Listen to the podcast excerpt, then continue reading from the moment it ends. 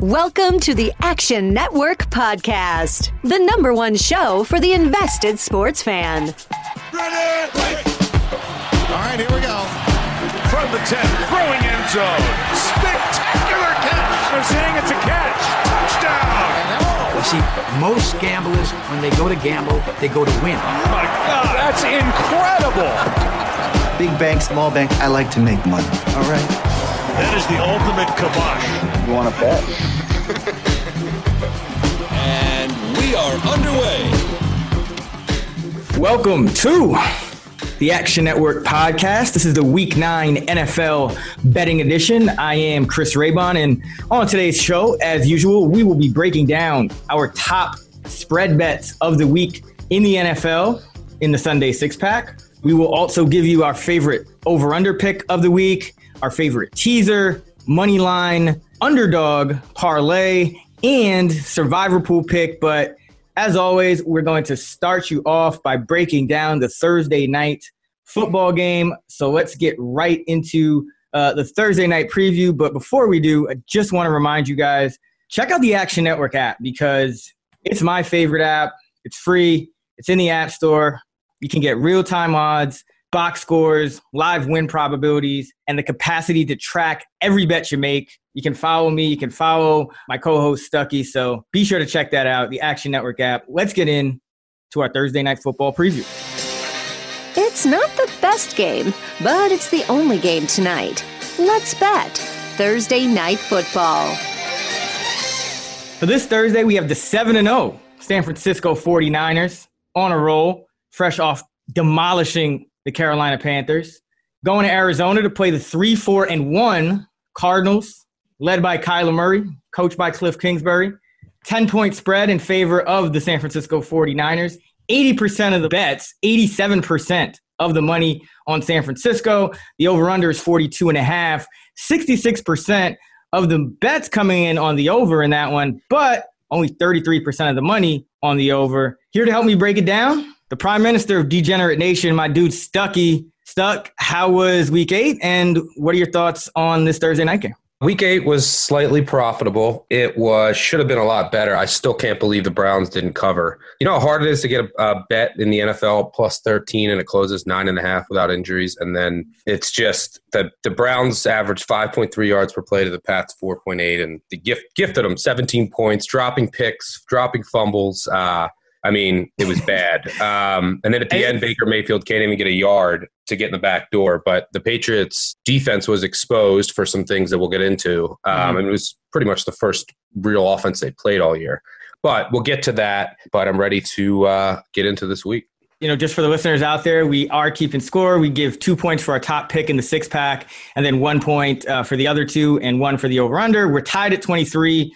Uh, the only reason really being that I picked against you in that Browns Patriots game, and as you mentioned, somehow got the miracle cover. I mean, this is one of those games where I wish you know we don't get a chance to really watch these games together. Um, I, I just would have liked to seen your face after like the opening sequence of plays for the Browns because that essentially kind of dictated the outcome. I mean, I've never seen something that bizarre. My favorite moment in that game might have been when the Browns scored uh, the touchdown. I think it was to Demetrius Harris, the tight end, and it was only the second passing touchdown the Pats have given up, and they just look so confused. Like, wait, we so we have to get off the field? This like it's not a punt, it's not a not a field goal. It didn't look like they've ever gotten scored on before. One thing I just want to bring up about this pod we recorded on Wednesday night. Most of the time, I'll plays in the app, but every once in a blue moon, I might buy out, which is why it's important to follow me. Like last week, I had the, the Chiefs plus five, which was my top pick, and I actually bought out of that at Packers minus three for a little bit, and tried trying to middle it as well. After I saw that the Chiefs, their injuries all along their offensive line, all their defenders out, I just had to get out some. So that, that's why it's important just to follow us and you know read our guide that we'll have out. Everything that I say on this podcast, I do bet, but if some things change and a line moves, and I might want to get out, that's why it's important to uh, follow us on the app.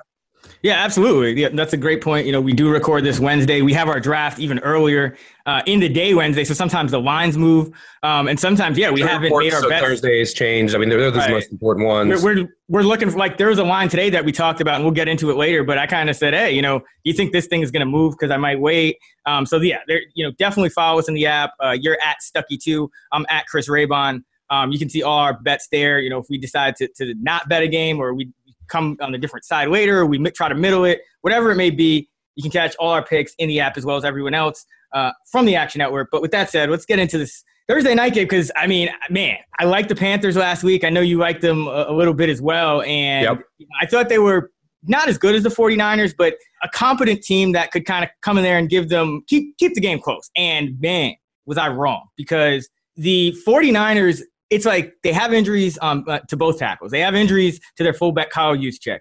And yet, Kyle Shanahan just completely outcoached Ron Rivera, who, by the way, is usually good in these underdog spots. I think he's 24 and 14 against the spread coming in uh, as a dog. They were just running out of formations that the Panthers, no way, in no way, could have prepared for. They had wide receivers uh, scoring touchdowns on the ground, motions, shifts. My favorite one was that fake handoff, and then the D end came at Jimmy G, and then he pitched it. So like you're just you're getting that Right. defender out of the way with that fake. That was a brilliant play call. you know, it's absurd. And, you know, it's crazy because the fantasy flex this week, Koerner was talking about how he seems to be uh, a week behind when, you know, he was calling out some of his, uh, you know, favorite kind of bounce back guys. Like he was on, on Montgomery the week before, and then he bounces back this week. Like I, I feel that way about the 49ers because I actually wrote up all of our betting previews uh, in 2018 for the Action Network. And I was like, you know who's my sleeper Super Bowl team? The San Francisco 49ers because I, I just thought they were well coached, had a lot of talent on the defensive front. Offense, I thought they have the right quarterback, and you know it didn't happen for them last year. Of course, Jimmy G going down, but man, do they look poised to get back? Now the question is, in this game, stuck. This is one of those nine to ten point spreads where we know from you know kind of looking into the data. They don't happen often but we know looking into this that these are those spreads that are just really tough to cover uh, for a, a national football league favorite 38 and 9 for the underdog when it's a 9 to 10 point spread. That's according to bet labs which you can find on the action network uh, if you are a subscriber. So be sure to check into bet labs if you really want to dig into to all this data. But can the 49ers cover this this number And I have to be feel really compelled about a Thursday night game. Just I always feel like you get some weird, fluky, sloppy play. I do think the short week helps the Cardinals in this sense that Kyle Shanahan doesn't have as much time to get into the kitchen and you know cook up some new plays and new th- and maybe he doesn't even want to show off some of the stuff he has stored for a game that they should win. I do think that helps a little bit. And it is a semi, you know, maybe a letdown emotionally after such a big win, after scoring 50 plus. But, you know, so then I look at Arizona and I say, all right, let me see if I can make a case for the 10 point dog, which is generally going to be a side that I want to look into. And, you know, the first thing that jumps out to me, number one, is they can't cover tight ends or backs out of the backfield. They have horrible linebackers and safeties. So that's not good against the 49ers and, and Kittle. their weakest link, I think, against tight ends and, and all that inside stuff was Swearinger. Now they released him a couple weeks ago, so they've been a tiny bit better. But I was actually tabulating every team against the slot, whether it doesn't, it could be a tight end, it could be anyone who winds up in the slot, and the Cardinals giving up the most production in the league. So you're exactly on point. It's going to be tough for them, especially now that Or San Francisco Sanders, added yeah. Emmanuel Sanders. And remember, Shanahan, it was two years ago, they were using Marquise Goodwin out, like moving him around, putting him in the slot. And he had huge numbers for this like five, six game stretch. And everyone thought he was going to be kind of a productive, you know, receiver going forward. And that really hasn't happened. So, uh, yeah, I, I agree. I think that there, there's going to be matchup problems for, for the Cardinals. I also look at Arizona offensive line, major weak point. That, I mean, going against the 49ers elite defensive line, that's a problem. You know, they also have trouble stopping the run. That's a problem against San Fran. So, I, and you know, I know that you know some people might point to this and say San Fran hasn't beat Arizona in what five years? I think they're zero and eight their last eight. Now this team is completely different, but that actually might serve as you know somewhat of a motivating factor for San Fran here in what could be. You know, you could argue that maybe they come out a little flat, but this is a team that's owned them, you know, over the last four years or so. So given the spot and the spread and you know San Fran San Fran is legit. Because they're elite defensive line and because of their scheme on how they play on the back end they also not only do they get after the quarterback they also don't give up any explosive plays. They've allowed 20 explosive plays on the entire year. That's fewest in the NFL I mean that's fewer than the Patriots who have played clown cars every week. The 49ers who you know you could have questioned who they played and that now you can't. I mean, what they did to the Rams, what they did to the Panthers, they're legit. But this is a you know a market here. They're going to be most likely overvalued in the near term. This one, I think it, the line might be a tad too high, but given all the matchup advantages, this is a end Thursday night, complete easy pass for me. Yeah, and I think w- kind of compounding problems for the uh, Arizona Cardinals is that you, you mentioned the offensive line. I think the way you kind of keep the score close against San Francisco is you turn it into a run heavy ball game. We saw Washington do that in that bad weather game where they just Yep. ran the ball all day. And so San Francisco ends up not covering, of course, one of those nine to 10 point spreads. They win nine to nothing, shut them out. It's like, I don't know when the last time a team got a shutout and failed to cover. That would actually be uh, an interesting one. Johnson's hurt. He's a game time call. I mean, I don't think he'll play, but he's a game time call. Chase Edmonds has been ruled out. So we should mention that Kenyon Drake traded from the Miami Dolphins to the Arizona Cardinals. So they have Zach Zenner and Alfred Morris also on the roster. DJ game time call probably on the wrong side of questionable. A couple of trends that are uh, worth noting. Uh, Thursday night, and we talk about this a lot, but it's tough to when you're the inferior team to on a short week to, to stay competitive. And uh, Thursday night football favorites by seven points or more are actually 39 and 19, 67% against the spread going back to 2003. That's uh, per Bet Labs. And I kind of have this theory. I don't know how you feel about this stuff, but I kind of feel like because this is one of the only situations Thursday night generally when you see favorites are profitable. You've been doing this for a while. Do you think books are okay with kind of taking maybe like slight losses, leaving that line to where favorites can cover uh, on Thursdays because they know that you know that's going to kind of get people in the door to then bet all, all these Sunday games? I mean, it is an island game, so it's so heavily bet that I don't think so. I mean, I think that you also have would have sharp money that would correct that, but it's it's one of those things where everything is different. There's something missing. There's something missing in how I model teams too, which is why I always say I want to stay away. You know, if a recreational better, if you're a bookie out there and recreational better has a big Thursday, maybe it sets up for an even worse weekend. But uh, I just think these are hard games to handicap and set lines for. The one thing I always go back to, uh, I was doing some coaching, some personal coaching for DFS, and happened to get this former O lineman that kind of got into DFS, and we would talk every week. And he would tell me that you know one of the toughest things to do for offensive linemen is recover from these games. And he said, you know, one thing going on the road, you know, just sitting on the planes and stuff for these big guys is tough, and, and sometimes some of the hotels, and also playing on short weeks. So I wonder if it's just that a lot of times the favorite tends to be the team with the better offensive line uh, because that's that's football, right? Perhaps you don't have a lot of numbers to quantify, but uh, maybe offensive lines playing even more poorly uh, on the short weeks. Um, as far as the total, it's 42 and a half. Now, this is one where we are seeing, I guess, a, a sharp square uh, disagreement because 66% of the bets over 42 and a half, but 67% of the money under 42 and a half. Uh, is this one where you're leaning under? Yeah, I mean, if I had to, I'd probably side with the under here. I think that if San Fran is potentially flat, I think they're going to go run heavy, but n- number seems about right.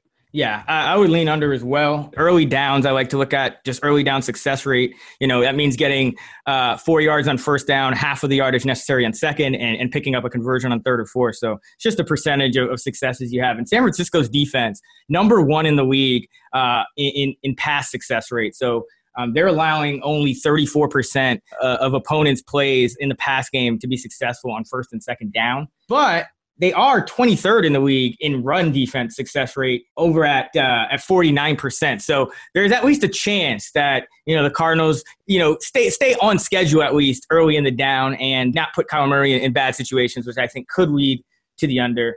Let's wrap this Thursday night football preview up as we always do with the coach's pep talk. This week's pep talk comes to us from Lieutenant Colonel Frank Slade from the 1992 film Scent of a Woman. And we're dedicating it to the Arizona Cardinals defense because I think that's really the key here. You need to stop this San Francisco offense, which just put up 51, uh, hung a 50 piece on, on the Carolina Panthers last week. Well, gentlemen, when the shit hits the fan, some guys run and some guys stay. And if you think you're preparing these minnows for manhood, you better think again. What a sham. What kind of a show are you guys putting on here today? All right, Stuck, let's do it. Let's get into the main event. It's time for the Sunday six pack. Thirsty for action? Let's crack open the Sunday six pack. All right, so as mentioned last week, we each got two. We're tied at 23 uh, for the year out of a possible 40 points. So we, we, we dropped under 60%. So we got to get right back to it. It was your pick first. So where are you going? Yeah, I mean, I'm going with my Baltimore Ravens. Surprise. Um, I also have to clarify that I am the least biased Ravens better. There's the Ravens have covered twice this year against the Seahawks and against the Chiefs. Those are the only two times I've they were my pick in my six pack, and the only two times I've said to bet them in any way. Generally, have a good pulse on them, and you know, bet, bets come first. This is an, a spectacular matchup for the Ravens. For I mean, I could spend the whole podcast talking about this game, but look, the Patriots defense, I said since the beginning of the year, is the best in the NFL. I said on this podcast probably every week that we should just bet their unders. And we were in the first whole month of the season because their offense is not as good, but their defense is lead. And they were playing nobody. Now, they're always going to win the turnover battle, which is what people you know should realize. If you go back since Brady got there, it's because Brady doesn't turn the ball over. Um, and you know they're also in a terrible division um, and play terrible quarterbacks. But a lot of what's happening this year has been a ton of luck because there is a ton of luck that goes into turnovers. In that game against the Bills in Buffalo, they got a punt return for a touchdown, which basically got them that win. Because if you look at the final stats in the game against the Bills, who just gave up a ton to the Eagles at home in the win, the Bills had 375 yards in that game. Patriots 224 yards per play. Bills 5.3. Pats 3.6. This defense is excellent because they have great corners, good safeties. They're well coached, well schemed but they're very vulnerable against the run. Well, guess what the Ravens are going to do? The Ravens are going to line up. They're, you're going to see two tight end sets. You're going to see two, you know, two, three running backs in there at a time, and they're going to line up and run it. And they're just going to run it and run it and run it right down the throat. It's the number one rush team in the NFL by almost any metric. And when they do go to pass it, the most interesting thing is what will the Patriots do from a scheme perspective? Number one, because are they going to play all their elite corners against a uh, three tight end, two tight end set? where the Ravens can, are going to line up and try to power. And the Ravens also throw out of this. They throw out of it a lot, and they have design runs for Lamar. But when they go to passing situations, Patriots, why they're so good is they can they can just man up, play cover zero, no safety on top, and blitz. But if you do that against Lamar Jackson, all he has to do is get by one level, and he's gone. That's just why people used say Alabama struggles against running quarterbacks because they play man everything, and then the cornerbacks are running with the receivers. And if you look back historically, the Patriots, one of the things they've always struggled with, you know, Cam Newton, uh, mm-hmm. Mitch Trubisky last year ran for nine yards, mobile quarterbacks. Greg Roman, the offensive coordinator for the Ravens, faced the Patriots five times in his career, averages about four touchdowns a game against the Patriots. Uh, and that's with Kaepernick and Tyrod Taylor as the quarterbacks in those five games. So the Ravens are going to have success running the ball. The Ravens also have an enormous, enormous advantage in special teams. DVOA, Ravens number one, Patriots like number 28. They're down to the they're on their third kicker now. Uh, Ravens best special teams in the NFL. But on the other side of the ball, the Ravens defense now, with Jimmy Smith back, Marcus Peters, and I said before the Seattle game, it's a huge signing, and Humphrey on the outside, and they're just going to blitz. They're going to blitz everyone. And the only way you can beat the Patriots, and the only team that ever has done it in the playoffs up in Foxborough is the Ravens because they have great corners and they could hit Brady. That is the only way you do. You can't play zone. You can't play off man. You have to get up in the receiver's face and you have to blitz. Well, the Ravens have three elite man corners, and they blitz more than any team in the NFL. And the and the Patriots offense just isn't right. They have new pieces every week. Their offensive line has all the injuries. Now they have the best offensive line coach in the NFL, so I'm sure they're going to figure it out by the end of the year. But right now they can't run the ball because they can't run block, and they're you know Brady doesn't get sacked; he gets rid of the ball so quick. But if you're pressuring and make him do that, and you have elite corners blanketed on the receivers, that's going to make it tough for them to run the ball. So basically, what it comes down to for me is the Patriots defense vulnerable against the run. Well, they're playing the best running team in the NFL, and when the Ravens have to pass it, it could open the Patriots defense up to Lamar running the ball. They might have to start. They're probably have to spy him. I mean, it's Belichick. They're going to come up with something, but it's they're not going to be able to do what they've been doing all year. This is the best team by far that they've played all season. On the other side of the ball, the Ravens are with their corners now healthy. That was the biggest weak point of their defense. If you look at all their defensive numbers earlier in the year, it's because they didn't have a second corner. Well, now they have a second corner and a third corner with Smith and Peters back. The only thing I want to see is who plays slot. I don't, I don't know. You, Probably Humphrey, I would think, especially if yeah, I think he would track Humphrey. Edelman, right? He would track Edelman, I would yeah, think. He's, he's, the only one that could play slot because Peters has to stay on the side and stick to it, and Jimmy Smith is not nimble enough to play in the slot.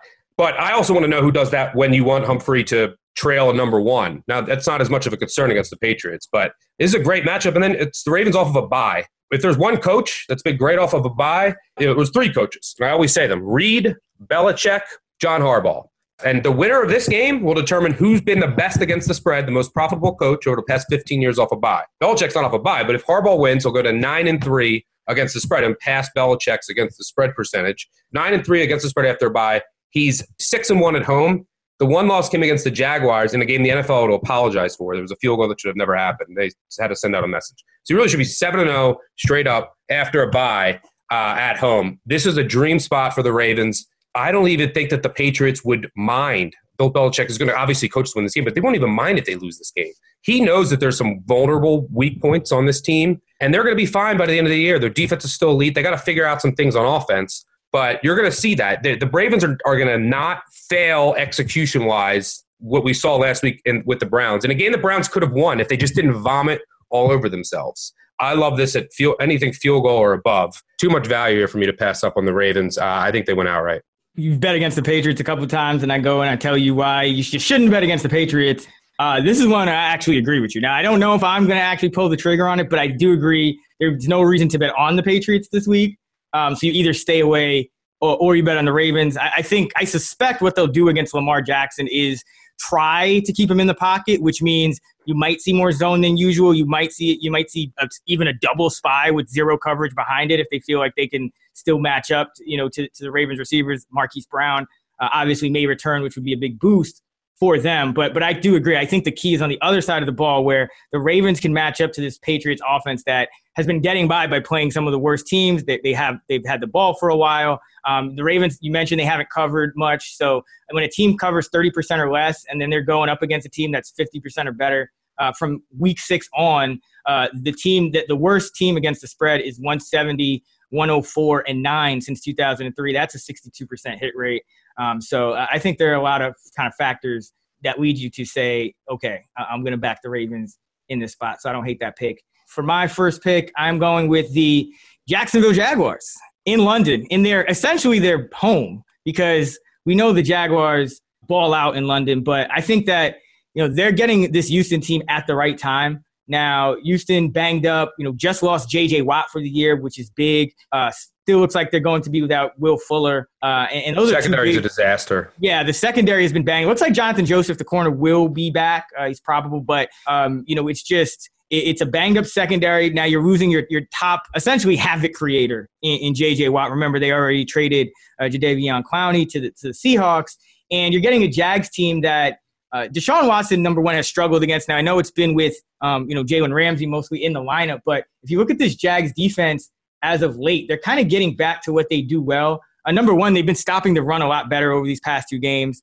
Uh, but number two, they are now number six in the NFL in pressure rate, which uh, kind of surprised me a little bit. But they're getting pressures on 28%, 28.3% uh, of dropbacks. That's number six in the league. Uh, and that's going to be a problem for Deshaun Watson now uh, no Will Fuller. You have AJ Bouye, who can shadow and has been used in shadow coverage uh, on Hopkins. Uh, looks like QT is in the doghouse, active, but didn't play a snap. Got replaced by DeAndre Carter in the slot. Houston's kind of just been living on these magical Deshaun Watson plays. Uh, they've been they've been living uh, on these plays to tight ends that really have no business making them. I mean, Darren Fells has made so many plays that uh, for a guy that they, they probably thought they were going to cut before the season started, but then Jordan Thomas and uh, went on IR, Kahale Warring, all those guys end up keeping him. But it's just a bad spot for Houston having to travel banged up against a Jags team that has played in London before. And let's not forget Watson banged up. I mean, we don't really, you know, he made a crazy play with his vision, uh, kind of impaired, I think, getting kicked in the face uh, in, in the Oakland game. But it's telling that uh, for an Oakland team that gets zero pressure – uh, and, and, lost their center, starting center in that game. Um, you know, Houston really had to kind of struggle to pull it out late um, with with a, with a touchdown with six six or so minutes to go. So I think this is a tough spot for Houston. Usually, when you want to back uh, the Jags, uh, they are 13 8 and 2 against the spread, 62%. As an underdog, under Doug Marrone, Houston under Bill O'Brien over the last three and some odd years, just 11, 14, and 2, 44% against the spread as a favorite. So um, this is usually kind of the spot where uh, I want to go after uh, fade Houston and, and, and, get on the side of the Jags, who are playing a lot. But Gardner Minshew, two, 13 touchdowns, two picks, uh, playing really well under pressure, and that O line is getting healthier. Yeah, I agree with you. I, I'm I might, I'm either going to play the Jags or I might tease them. They're sitting at one and a half, so they're a good teaser spot too to go over seven. I mean, I, I mentioned this earlier when I played the Jags in Houston and they almost won. Uh, Deshaun Watson just struggles against their defense because they can get a ton of pressure and they take away a lot of the deep stuff that he loves to throw. In four games against the Jags, he's a 76.9 rating, 634 yards, two touchdowns, one pick, one fumble loss, sacked 15 times. So two touchdowns, two turnovers, completed 58% of his passes.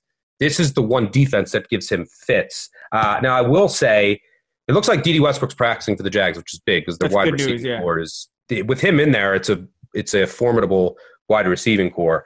But I did see Chark had some kind of something popped up today with a quad. I- Hopefully that's not. fine. I, it's just like Wednesday, like Wednesday injury Tough. reports are the most tilting injury reports ever. Like you can't, like you just see like half the league, especially in week nine, popping up. But I, I think uh, Chark will be Try fine. college. At least Yeah. it's not as bad as college. They don't put guys out that just there's this says week to week on a Wednesday. I'm like, what does that mean?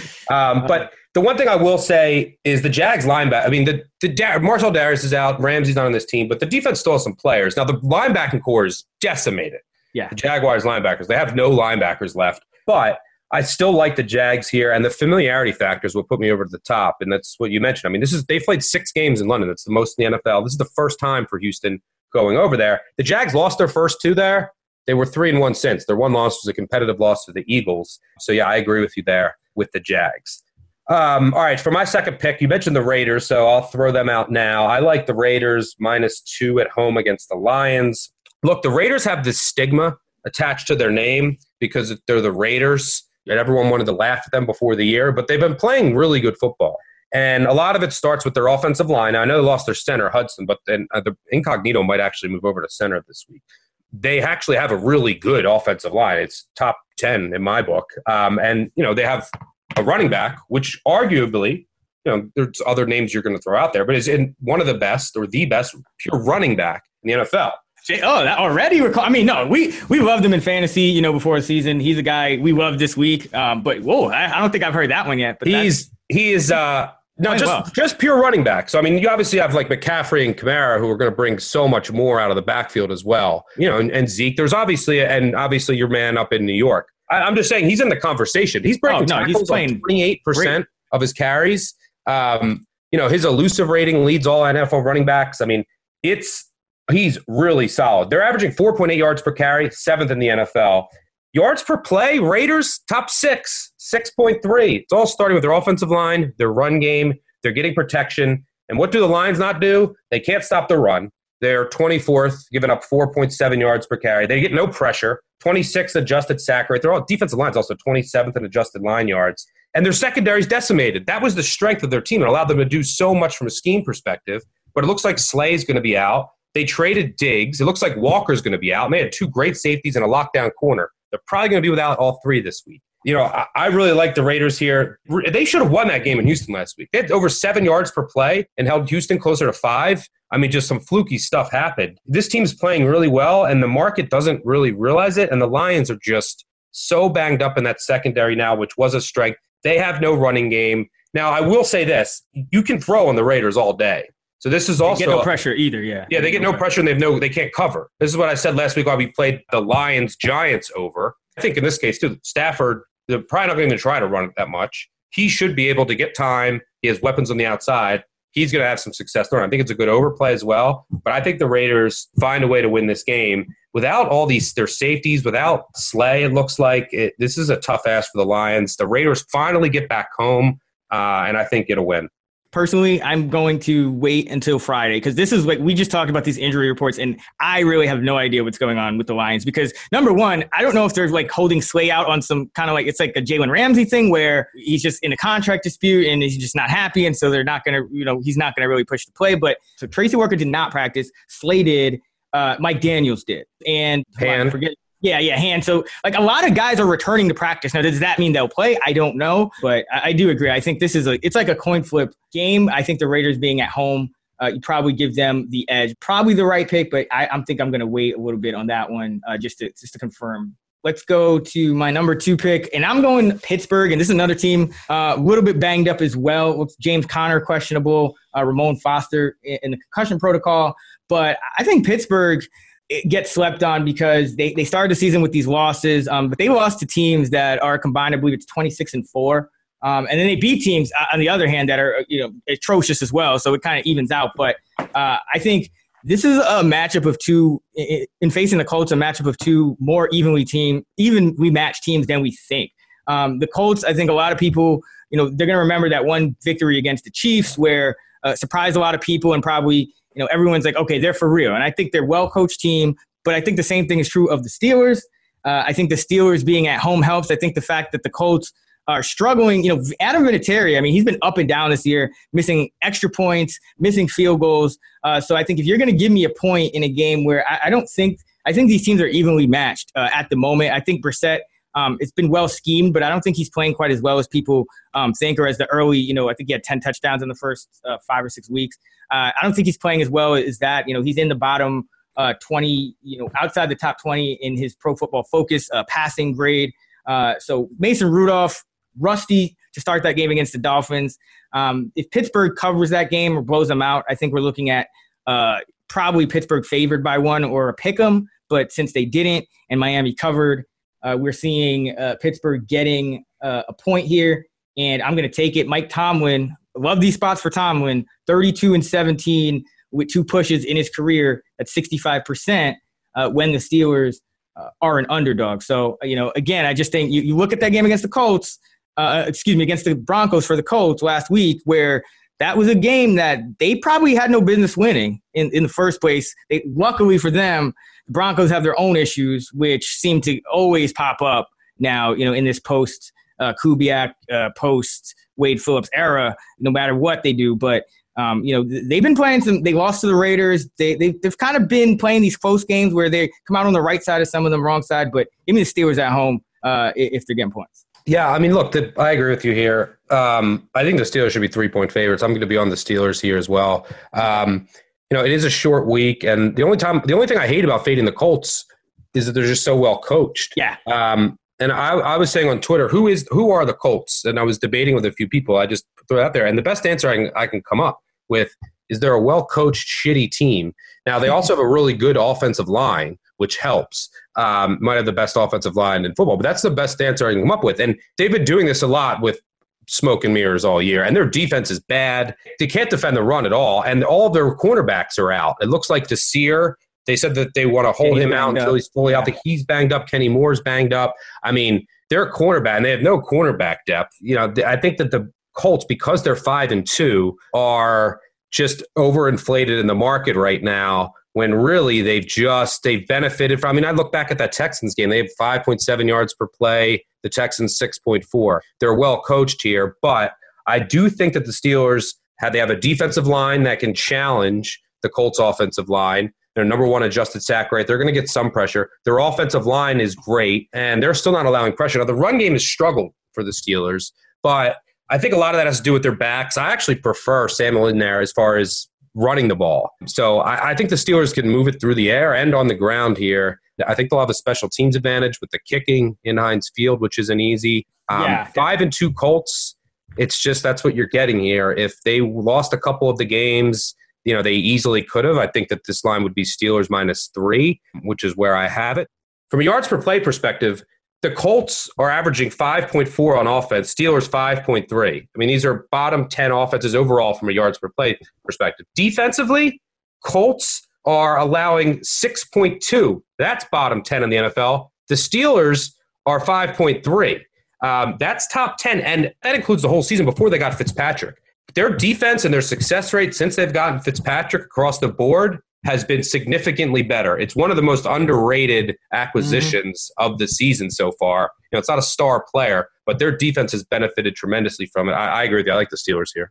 Yeah, and just a couple of stats to back you know that up. Uh, the Steelers, I told you always like to look at those early down uh, success rates, and the Steelers number six in, in pass defense uh, at forty seven percent, uh, and number seventeen against the run also at forty seven percent. The Colts are worse in both areas. They're number 16 against the pass and number 21 against the run. Better offense, I think, for the Steelers. And Adam Vinatieri has now missed four extra points and four field goals in seven games. Uh, and that's not what you want now, kicking outdoors uh, in a close game. So, yeah. Um, all right, for my third pick, I'm going with the Bucs plus six in Seattle. Everyone out there already knows that I love fading Seattle. This team could easily have five losses, but the defense is still a mess. And now, my favorite player also just went on. Uh, I don't know if you saw this. Just went on IR. Tedric Thompson. Um, Isn't that an addition by subtraction, though? But it, it would be. But they don't. they don't have anyone right now because Diggs is not healthy. So Carroll came out. I said, look, this is a great signing getting Diggs, a great safety from the Lions. Carroll came out today and said, we found some stuff that we still have to work out, but AKA he wasn't healthy. Um, so he's not practicing. And it doesn't look like he's going to play. They got Blair back. I mean, their secondary is a mess. Matt Schaub, I know some of it came in garbage time. Matt Schaub threw for what, 400 last week?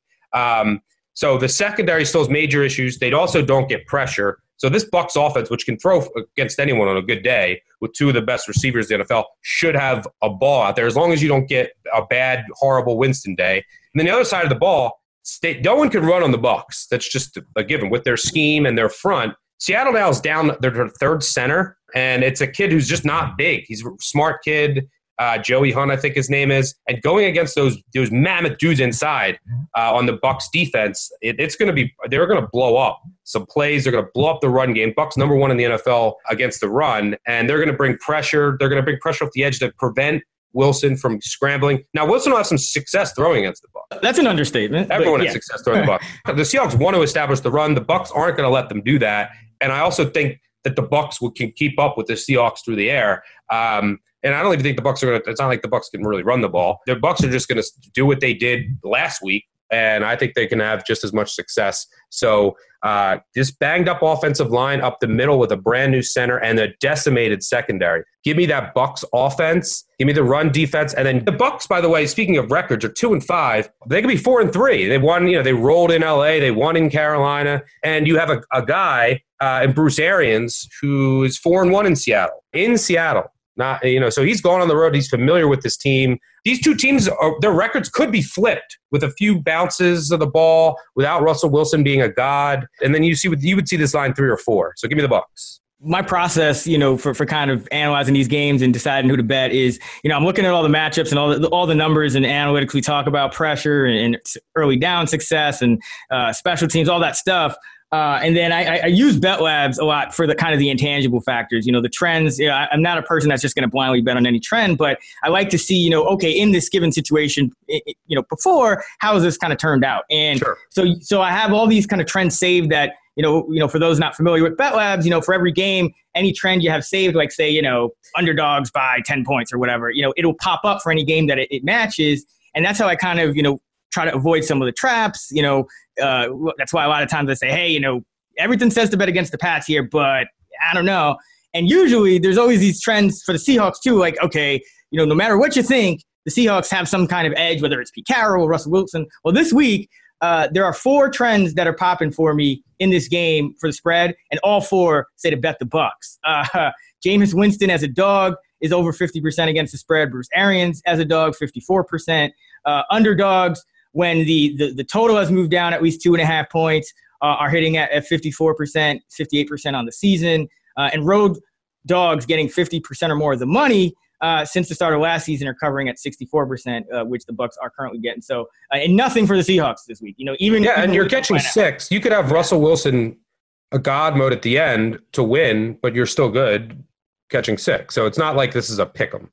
Right, right, yeah. It's it's it just really comes down to how many turnovers uh, Jameis Winston commits because that's been the difference in these games, and yeah. especially with them failing to get that call last week, uh, really just sunk them. And then Breshad Perriman, I mean, uh, they got to they just got to play Scotty Miller or something. Breshad Perriman has been the biggest, one of the biggest busts, giving them absolutely nothing yep. uh, on offense. For my last pick, and ugh, this is this is one I might regret, but I think it's finally time that I'm going to bet on the Cleveland Browns. Uh, they're going to Mile High. Uh, I guess it's kind of on brand still for me because I do love to bet against the Broncos. Uh, Joe Flacco called out the team, the coaching staff last week, and mysteriously uh, came down with a neck injury and now is out indefinitely. Uh, hmm, I wonder if there's any connection there. Mm. But you mentioned it, Stuck. This is a Cleveland team that went into Foxborough, played well enough to win outside of the miscues. Uh, you know, the all the talk is on Freddie Kitchens and uh, the mistakes he made. I think he's going to, if there's ever a week where he's going to kind of be on his game and, and, think about what he's doing out there, I think it's this week. And they're going against Brandon Allen uh, for the Broncos, who had probably had no idea that he was going to start even uh, a few days ago. Look back at his preseason numbers. He's been in the league for uh, four years, I believe it is. He, you know, his in totality, his career numbers are still like the stuff of bad NFL starters, which is not what I like to see because I want, you know, if you've played four preseasons, I want your preseason numbers uh, to kind of look decent, you know. Uh, so like when you come in the NFL, obviously their, your, their numbers aren't going to be as good, but 6.7 yards an attempt. It's a completion percentage, I think 62, 63, more picks than touchdowns. So, I, you know, I think Cleveland, Denzel Ward, healthier, you know, the, uh, they, they can kind of give the Broncos problems. Courtland Sutton has struggled when he's been the only the, the, number one guy. You know, he's kind of gotten by big play, a real good stiff arm last week, but caught only three balls against the Colts. Uh, I think if you can shut him down, uh, it's going to be tough for the Broncos to, to move the football. I think Cleveland getting better on defense. And uh, all they have to do is kind of limit the mistakes, which this is the kind of game where, unlike I think the Patriots, even if you make a couple mistakes against the Broncos, it's going to be hard for the Broncos on the other end to take advantage because you know they want to run the ball. They're not going to take too many chances, and now they got a backup quarterback. So as much as it might, you know, if Joe Flacco was in the lineup and, and he called them out, maybe they're more aggressive this week. But with Brandon Allen, I don't know how much more aggressive you can be because you're going against, you know, that Cleveland front with Myles Garrett. You're going against Denzel Ward in a game that's projects to be low scoring. I think you probably have to play it close to the vest. So don't feel great about betting on Cleveland, but I think this is a time where they put it together and uh, and get and do something convincing on the football field. Look, I, I don't have much faith in everything that I'm hearing and have seen with Brandon Allen. But as a result, I think what you're going to see here is the Broncos run the ball 43 times maybe. And that's one of the weaknesses of the browns especially you know and easy passes. They're going to give them easy passes. And the weakness on the browns with their corners back is at linebacker and you know in that interior of their defensive line. If you look at some of their defensive rush metrics uh, along that defensive line they're ugly. So you know, Broncos defense continues to play really well every week, and this offense continues to let them down every single week, and they don't let up any explosive plays. Uh, they're top five in the NFL in that, which is you know really what the Browns want to do. I think the Browns are the better team. I think I'm not betting the Broncos here. These, I'm just playing devil's advocate for people listening. Where are the Browns at emotionally after losing that game, just vomiting, going to two and five? I don't know. Their season's not over, but going to Denver here for a second straight road game, they need to stop the run if they commit to stopping the run and do it, they should win this game fairly easily.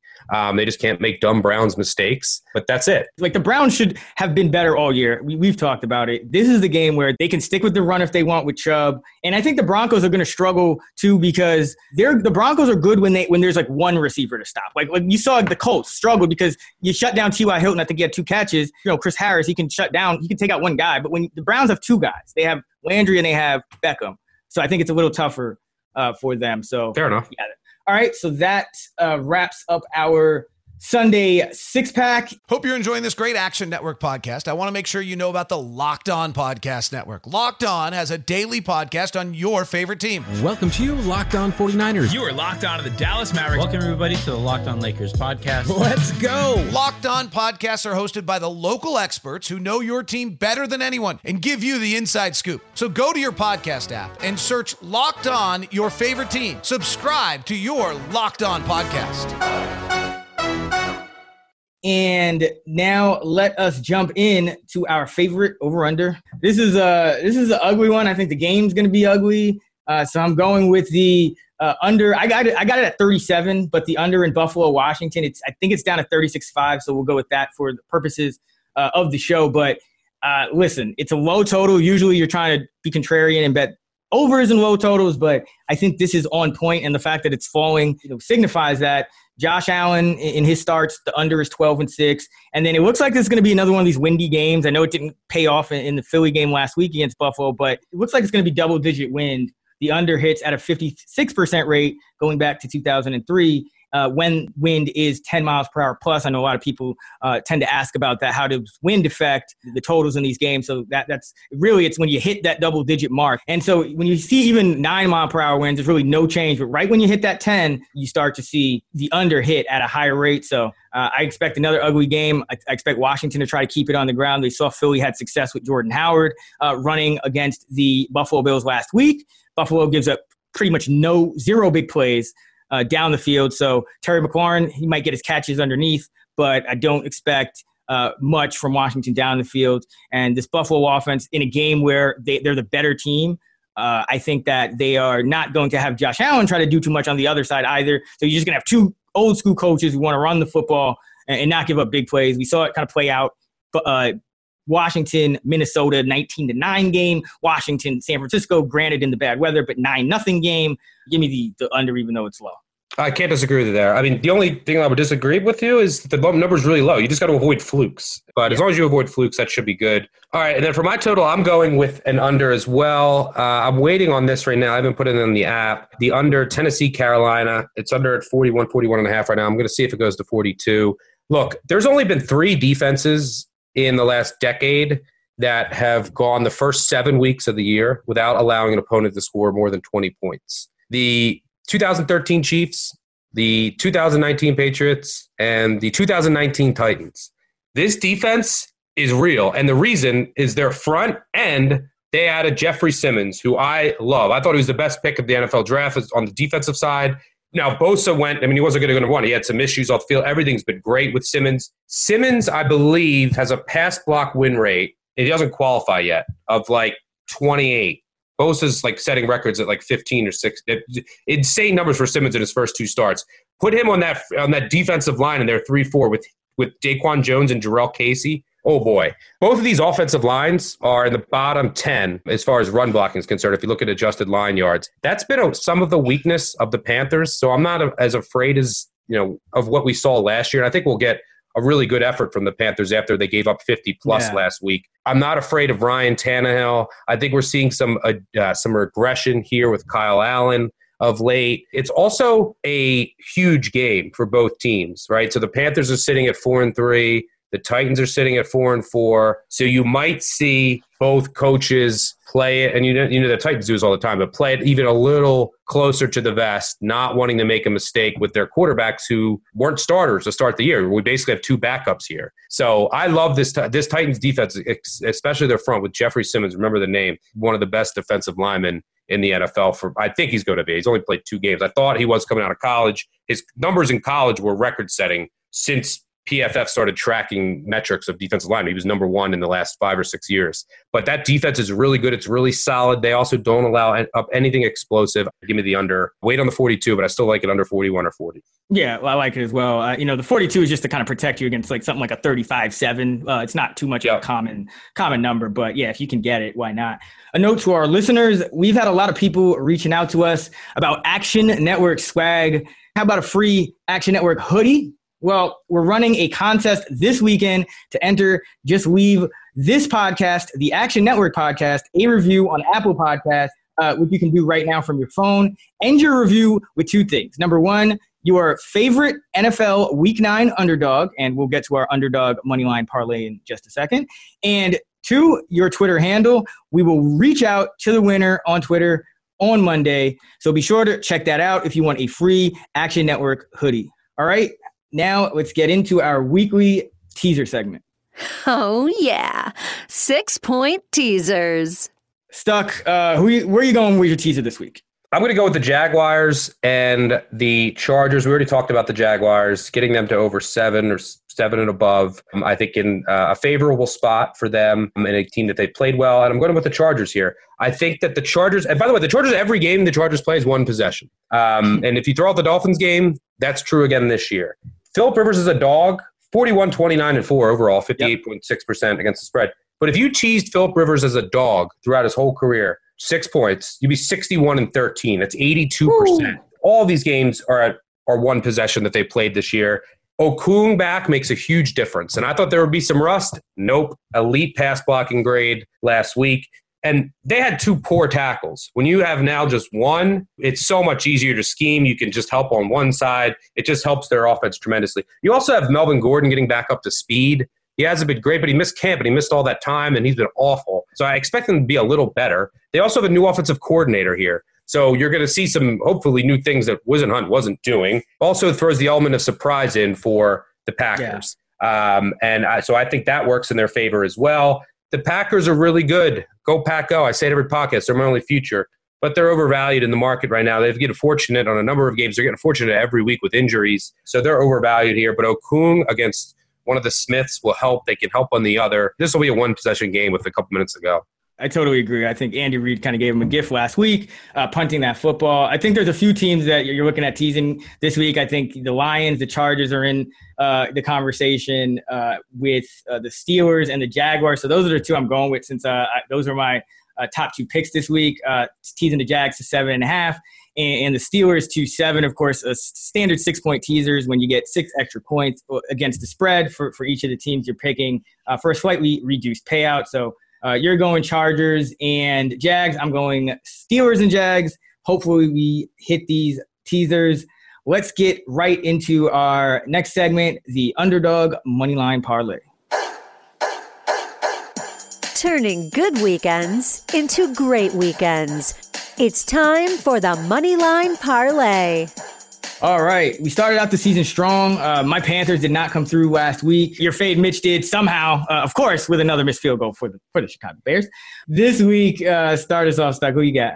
Uh, I don't even need to go into this. Ravens. You know, I already know. Yeah. Uh, and, and, I'm going with the Jags. Again, mentioned it. I just think it's a bad time uh, for Houston to be traveling banged up. so this payout would be 4.4 to 1. so if you put $100 down, you'd win 439 for a total payout uh, of 539 to calculate payouts for parlays and any other bet type. Uh, you can go to actionnetwork.com slash betting dash calculators. Uh, and now we'll you're going to be, by the way, you're going to be upset if you have a bad week uh, after you're betting the Browns and fading your boy Watson. I know, right? I mean, but generally, I like to take Watson when he's a, a like a road dog. And you like and you like to fade the Broncos, so you, you're, you're yeah, right. you know that's it's on brand. We'll see what happens. Uh, but now we'll quickly cover uh, the best of the rest, all the games that did not make it into any other segment. Let's start with the Chicago Bears. They are going to Philly uh, as five point underdogs. 57% of the bet, 71% of the dollars on the Eagles. The over under is 42, with 65% of the bets, 89% of the money on the under. DeSean Jackson might be back. That'll help the Eagles offense tremendously. If he is and healthy, it'll open everything up. It's another good matchup for the Eagles because now Allen Robinson's a legit number one. He could have some a matchup problem, and so will Mack with Dillard at left tackle, who's still getting up to speed. But generally speaking, this is just like the Bills last week while I was on the Eagles. The two worst quarterbacks at throwing more than 10 yards down the field, Josh Allen and Mitch Trubisky. So it's not like Mitch Trubisky is going to go out there and shred the weakest part of the Eagles team, which is their corners. Uh, the Bears have no QB, no O line, no running game. Their coach is lost. Their kicker is now shook. Uh, it's Eagles or nothing, especially if DeSean Jackson plays. And the Eagles are getting a little bit healthier uh, in that secondary. Yep. Next, we have the Minnesota Vikings going to Arrowhead to take on the Chiefs. Now, this line looks like it's off the board right now as we record this on Wednesday night. Last we saw, the Chiefs were a two and a half point favorite. Obviously, this all depends on the status of Patrick Mahomes, who did get in a limited practice uh, on Wednesday. But any thoughts about where this line might end up? Yeah, just read our preview later in the week. Uh, also to see who's playing, like on the Chiefs. Like you have their offensive line, which as of right now is a disaster. Uh, they really need Fisher back. Their defensive line is also missing guys, mainly Jones and you know Clark is still out. They have injuries in the secondary. Their punters now hurt. They had to sign a punter. Colquitt's hurt. So yeah, there's nothing I can talk about here. Check our, our guide later in the week, uh, which is must read material every week when we go through every single NFL game because this is all going to come down to who's playing, namely the starting quarterback. The other players are just ancillary factors that I'll consider. Injury report is everything in this game. Absolutely. And that's the NFL Ultimate Betting Guide. Usually comes out uh, on Fridays. Uh, I break down for the matchup, mismatches for the week. Stuckey breaks down another for our guy, Matthew Freedman, uh, as well and, and, Mike Randle. So some good stuff there. We also give a bunch of trends, picks, all of that good stuff. Uh, last on the docket that we didn't get to, uh, the New York Jets going to Miami. Three point, uh, I know, three point favorites are the Jets. They're getting 63% of the bets, 68% of the dollars. The over under is 41, 70% of the bets going to the over, but only 53% uh, of the money is on the over. The Jets two and five against the spread. The Dolphins three and four, uh, but these two teams are both bottom three in margin against the spread. The Jets at minus six point four. The Dolphins at minus eight point nine. It's. I think I need more about the Dolphins. The Dolphins are still fighting, and this might be their best shot. They're home against the Bengals too late in the year. I don't know who's going to be healthy or playing for the Bengals at that point. But this is that might be their best shot to get a win and avoid the dreaded 0 and 16. The Jets are a mess right now. I mean, Might their best shot. Yeah, guys requesting trades. I, I, mean, they're line. The Jets linebackers, by the way, I don't even know who's playing linebacker for them anymore. But I mean, everywhere you look at the Dolphins, there's nothing like good.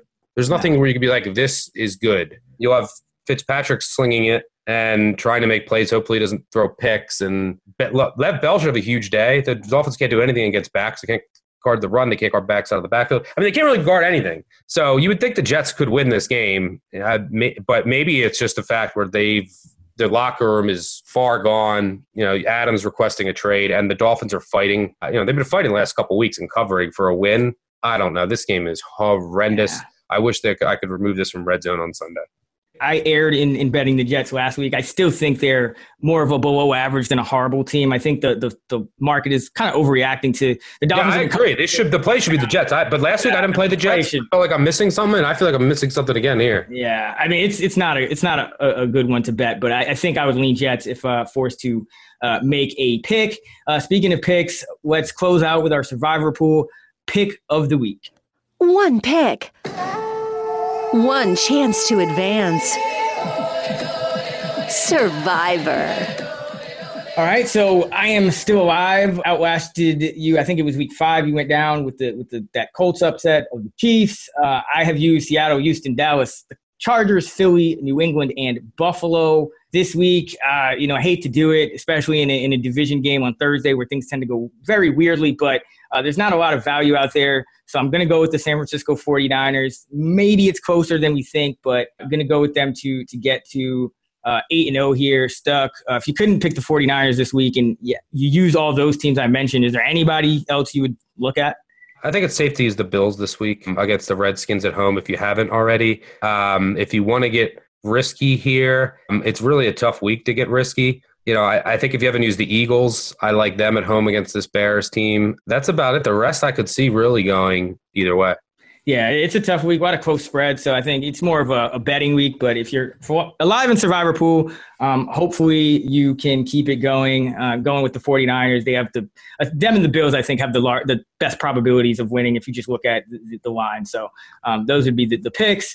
And that does it for another episode of the Action Network podcast. Again, you can follow Stuck uh, on Twitter at Stuckey2 and me at Chris Raybon. Our names are the same in the Action Network app. You can follow all of our bets, track your own, get live odds, win probabilities, all that good stuff. So be sure to go download that. Uh, again, uh, we're doing the contest, so go leave us a review on Apple, favorite underdog, and your Twitter handle to be entered for a chance to win Action Network hoodie. And we're out of here. Good luck in week nine. Let's get this money. Go Pack Go. Go Ravens.